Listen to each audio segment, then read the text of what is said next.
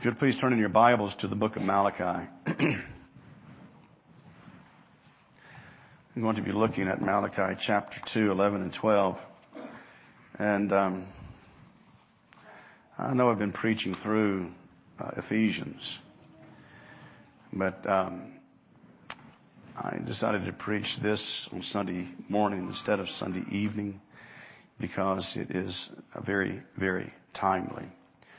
Malachi chapter 2, please stand for the reading of God's Word this morning.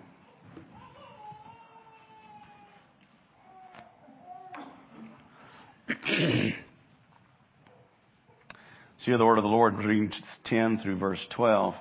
Have we not all one Father? Has not one God created us? Why then are we faithless to one another, profaning the covenant of our fathers? Judah has been faithless an abomination has been committed in Israel and in Jerusalem. For Judah has profaned the sanctuary of the Lord, which he loves, and has married the daughters of a foreign God. May the Lord cut off from the tents of Jacob any descendant of a man who does this, who brings an offering to the Lord of hosts. The grass withers, the flower fades, but the word of our God abides forever. Please be seated. Let's go to the Lord in prayer. Pray for me as I preach this text. Pray for yourselves also as you sit under the proclamation of God's word. Let's pray.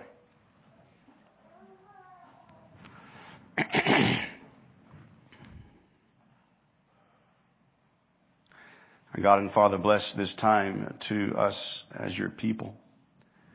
Be with me, and I pray that I would preach with clarity and unction of your Spirit.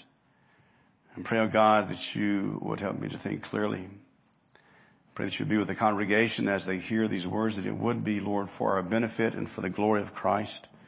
We again pray if any are here uh, caught up in lawlessness, any here outside of faith, that you would grant repentance. Pray in Christ's name, amen. As you can tell by the verses that I read, Malachi deals with marriage in these verses. Next Lord's Day morning, we're going to deal with divorce. It is in the next section of this book. And uh, Malachi is the last of the minor prophets. Israel has come back into their homeland and they have fallen into very, very serious sins concerning worship, concerning leadership of the priests, concerning marriage. They have fallen into very significant sins. So, for uh, this morning, I decided to preach this for a number of reasons, and one is this that I think in our own day and age there are very few marriages that really reflect biblical marriages. Uh, what the Bible teaches us the marriage should be.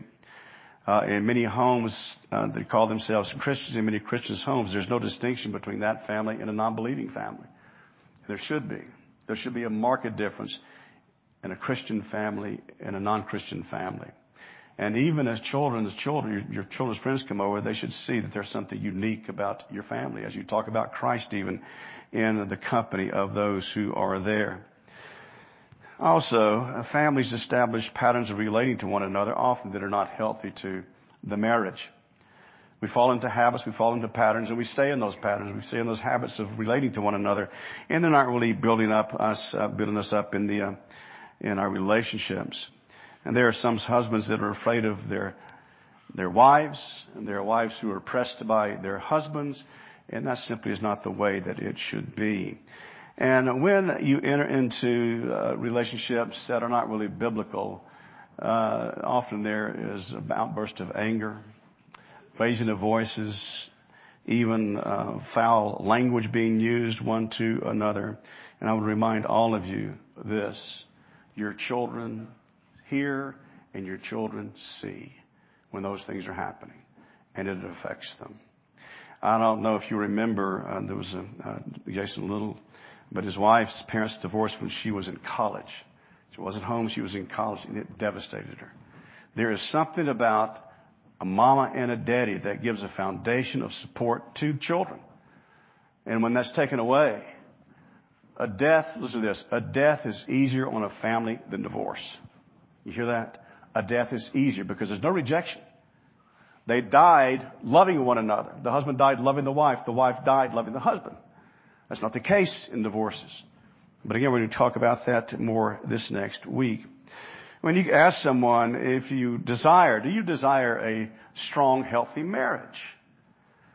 In reality, if they were honest, they may say this, yes, I do, but on my own terms. I want to have my way. I want to get things that I want to see done and live by the things that I want to see done. Well, in this sex uh, this morning, one of the most important questions uh, that to be considered as you get ready to get married is the spiritual nature of the one that you are going to marry. Are they believers or are they not believers? Um, and you all may disagree with this, but I'm going to say it anyway because R.C. Sproul said it. There are a number of people that you could marry and be happy with them. You hear that? A number of people you could marry and be happy with them. There is that one person that God has in mind for you, but you don't know who it is. And if you spend your time trying to find that one particular person, it's like some special revelation is going to be given to you, you'll drive yourself crazy. And I know someone will say, well, you know, I knew right away. I knew right away that this was who I was going to marry. I just knew it. That God gave you some sort of special dispensation to see into His providence, to see into His private will, and you just knew it. I'm going to tell you when I knew I was going to get married, supposed to be married. It is when Bill Smith said to me and said to the congregation, according to the ordinances of God and the laws of the state of Mississippi, I now pronounce you man and wife. It was done. Yeah, I said, this is supposed to be. And, uh, you know, if you have that one special person and it's um, Mary Lou, and then comes along someone else, uh, and you're married, no, two words, too late. Too late. It is a bond, it is an unbreakable bond, and God brings people together that is not supposed to be broken. Well, this morning, as we go through this, and this is very, very timely, it's very, very important. Uh, if you're married, you're happily married, that's wonderful. But if you're widowed, or if you're single, and if you're married, it doesn't matter. This is God's Word speaking to us, and it can be certainly helpful and instructive to us in our lives. Well, this morning I would have us to see this, that God forbids the children to marry outside of their faith, because marrying outside of one's faith will curtail commitment to Christ. I have known people that married non-believers, and it hurts the believer, not the non-believer. This business of uh, uh, evangelism and dating, uh, it just doesn't work. It doesn't work. So it's laid out for us. There's three things this morning. The first one is the presentation of marriage. The second one is the perversion of marriage. The third one is the preservation of marriage. And the first thing then, the presentation of marriage. We go out to the origins of marriage. Genesis chapter 2, 18 through 24, the Lord said, It is not good that man should be alone. I'll make him a helper, a helper fit for him. So out of the ground the Lord formed every beast of the field, every bird of the heavens, and brought them to the man to see what he would call them. He's thinking, you see. He's making a distinction between himself. There's nothing here like, like, like me. There's nothing here. So that's what's happening. God's bringing Adam to a point of recognizing he doesn't have anybody. Continue on. The man gave names to all the livestock, to the birds of the heavens, to every beast of the field, but to Adam there was not a fit helper, not a helper fit for him. So the Lord God caused a deep sleep to fall upon the man. While he was asleep, he took one of the ribs and closed it up. And this is a great, well-known verse. This is now bone of my bones and flesh of my flesh. She'll be called woman because she was taken out of man. Therefore, a man shall leave his father and his mother and cleave unto his wife, and they shall become one flesh. This is the first marriage. Marriage does not evolve. Marriage is not a happenstance. It is a creation ordinance. And so God performed the first marriage ceremony by Adam and Eve. You may not believe that. you may read this and say, oh, I just don't, don't believe that. Do you believe the incarnation? Do you believe Christ became, that God became flesh in the person of the Lord Jesus Christ? If you believe that, this is easy. It's the scriptures. so he formed Eve from the rib of Adam. Well, let's see in the first place what marriage is, is, is an arrangement that God arranged for the well-being of the human race. He gave Adam a helper, a helpmeet suitable for him. now, You look at this, you think about this, how, uh, and just not to belittle women at all. I'm not going to go in that. Never mind. I'm not to say it. I was going to talk about my dog. I'm going to compare, women to dogs. Going to do that. But a dog is faithful. They never hurt your feelings. You can fuss at a dog.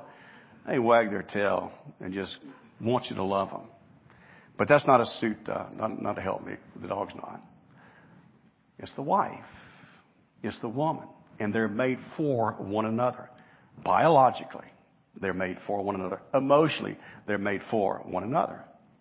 God provided Adam with a wife, and she was to complement the man. So it is for the good of men and women that God did that. It was His idea, and it's something that we still see taking place today. And understand this, He made them male and female. Male and female. Male and female. That's how He created us. And if you don't know the difference in that, take just a rudimentary biology class or just look around and you'll see that that is indeed the case. Well, God created marriage for three purposes. That man would not be alone, that they would help one another in their relationship of marriage, and that they would subdue and rule over the earth, that they would worship Him. God created men and women in order that they may worship Him. That's a part of why we were created, to worship God. You know, it says in John, when Jesus is talking to the woman at the well, God desires such to worship Him. He likes our worship. He wants our worship. He uh, expects our worship, as a matter of fact. And it is a high privilege to be able to worship the one living and the true God. He made us for that. Well, as God created, He gave guidelines for success in marriage. One flesh. That certainly expresses itself in the intimacy of the relationship. But it also demonstrates unity. That you're both in one canoe and you're paddling in the same direction. Not going against one another. That you have the same goals, you have the same ends in mind, and you're working together to get it accomplished. That is what the Lord would have you to do. So it is that a man shall leave and cleave unto his wife is, uh, there is, um, that, uh, becoming a new family. That, uh, uh, when they get married, they become a new family unit. A husband and a wife, and they have children if the Lord grants that to them. Another one is that the marriage relationship is permanent. One thing can biblically dissolve a marriage, that's death. That's it. According to the scriptures. According to God's good pleasure. Death is the only thing that can dissolve that relationship. So in the marriage vows, and some people asked me one time not to put this in the vows, uh, till death do us part. Uh, they did not want that in there. But that's the fact. It's also the fact that we're all going to die one day. But we die bravely as we die in the Lord Jesus Christ. And the home should be a fortress of comfort, peace, and security for the children. You know, when somebody bullies you as a child, when somebody hurts your feelings as a child, when somebody butts in line in front of you as a child, children can be so cruel. There's that home where that child knows he or she is loved unconditionally. There's comfort. There's peace. That's what the home should be like too the, uh, little ones. So it is essential, since God gave these guidelines to us as uh, for marriage, it is essential that we live by them. If we're going to have a biblical marriage, if we're going to have a happy home, then we are to abide by the guidelines that God gave to the church. And if we would be obedient in marriage, we must abide by those precepts.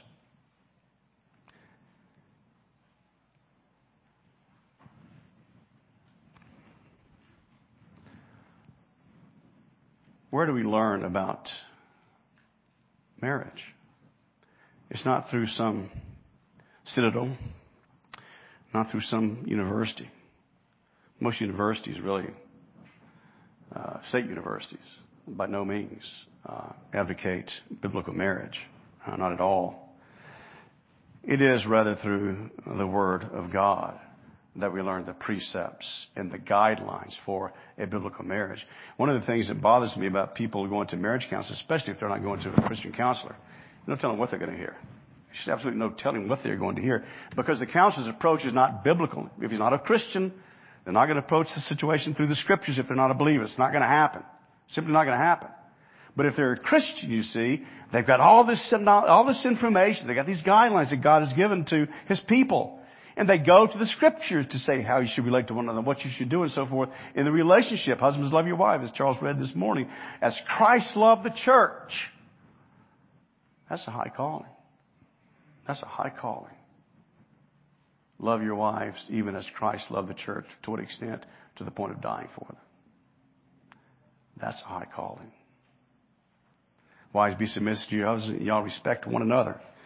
So the presentation of marriage, the perversion of marriage in the text now is this. There are all kind of things may come to mind when you think about the perversion of marriage. Promiscuity, sexual deviations and so forth. But that's not what the writer has in mind here. It has nothing to do with sexuality. It has to do with the person you choose to marry. I have known uh, people that marry non-believers, and what happened was the believer quit going to worship. That should not be the case. We must obey God rather than man. So Malachi brings this to the forefront here. I need to look back at verse 10. In verse 10 of Malachi chapter 2, have we not all one Father? Has not one God created us? Looked at this whenever I preached last Sunday evening. I can't remember when it was. The last few weeks. Why then are we faithless to one another, profaning the covenant of our fathers? What is he talking about here? When God brought Israel into a relationship with himself via Abraham and Abraham's promises, there were certain stipulations. We were supposed to treat one another in a particular way. That's true today in the church. You are to relate to one another on a basis of loving kindness, of tenderness, mercy, being forgiving to one another, yet also at times the need for the confrontation if we are abiding in some type of sin. And when he says here, have we not all one Father, that's not talking about Abraham, it's talking about God. Have we not all one God? We are united through that one God. He is our God. Therefore, we are to act like that as we interrelate with one another because God cares how we treat one another. He cares how we behave one toward another. So that is what is given in verse 10. In verse 11 and 12, he carries it out further in this, that the way that they are failing to honor one another, uh, to be loving to one another, is by introducing pagans into the relationship and into the church. Foreign gods are not gods. When he uses that language here, they're not gods. Well, that's what he says here in the text. Uh, you are married to a daughter of a foreign god. now we all know Ruth, and Ruth was not Jewish, but she was converted.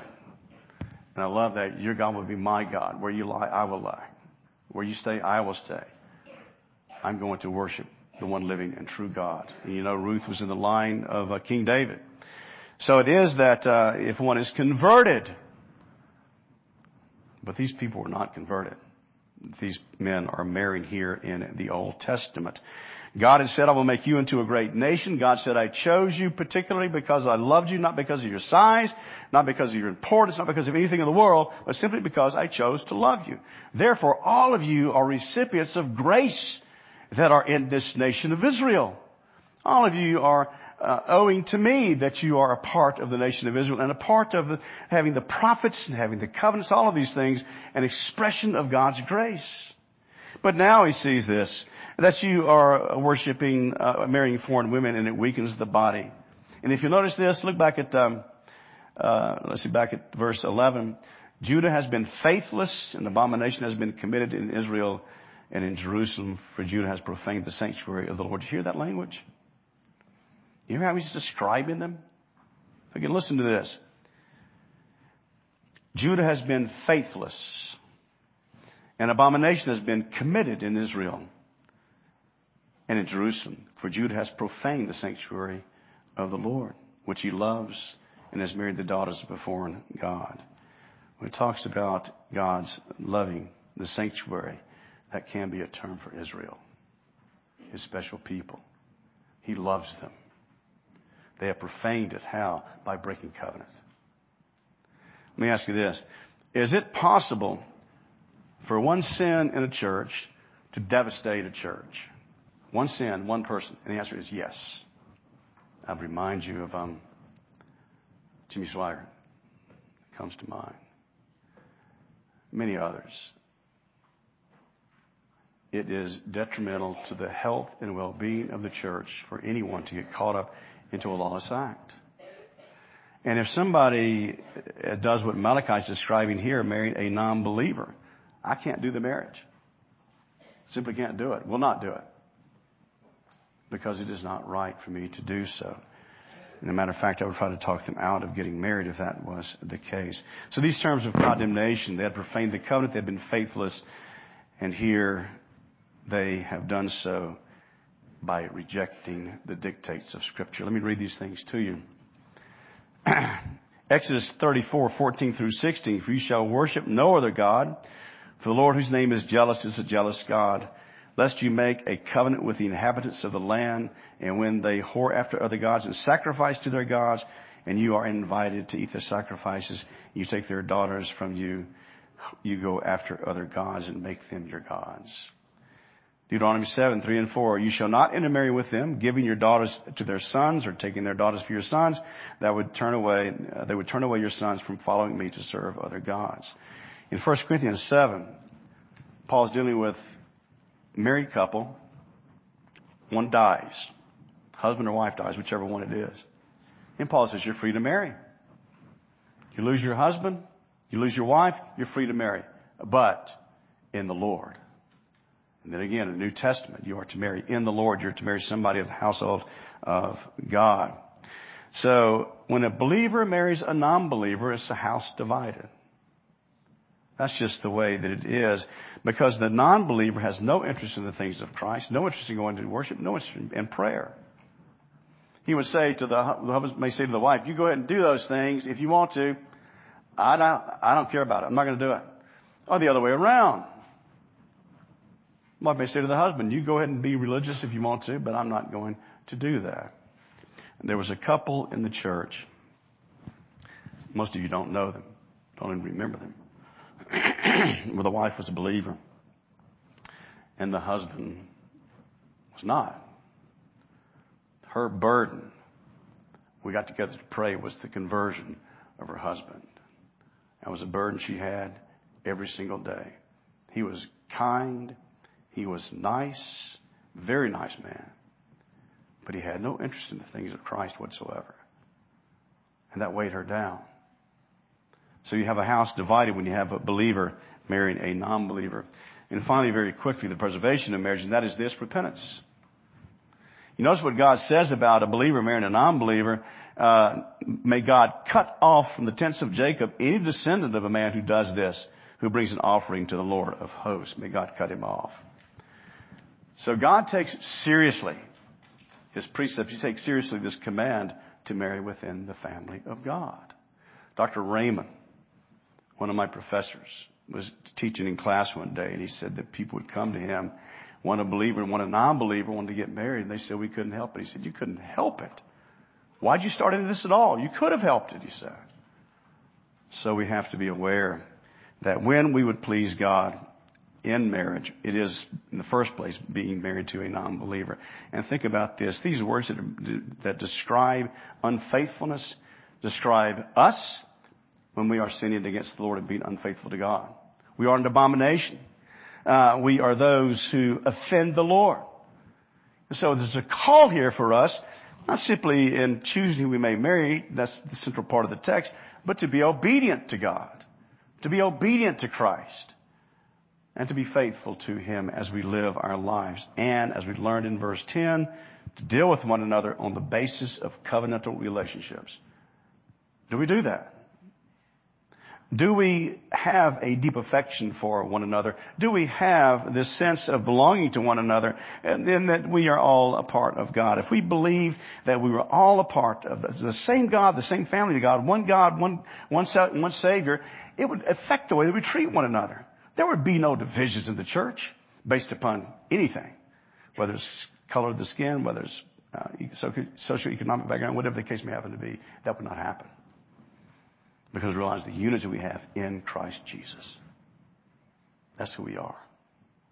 Next Lord's Day morning, we'll talk about divorce. That's the next section of the scriptures. So that's why I wanted to come to this this morning because over half of all marriages in this country end in divorce. More than half of them. That's up considerably in the past few decades. It's become accepted. But if we put into place the things that God has to say about marriage, things that are written in the scriptures, then we will be on the right path of having a healthy, strong marriage. Let's pray.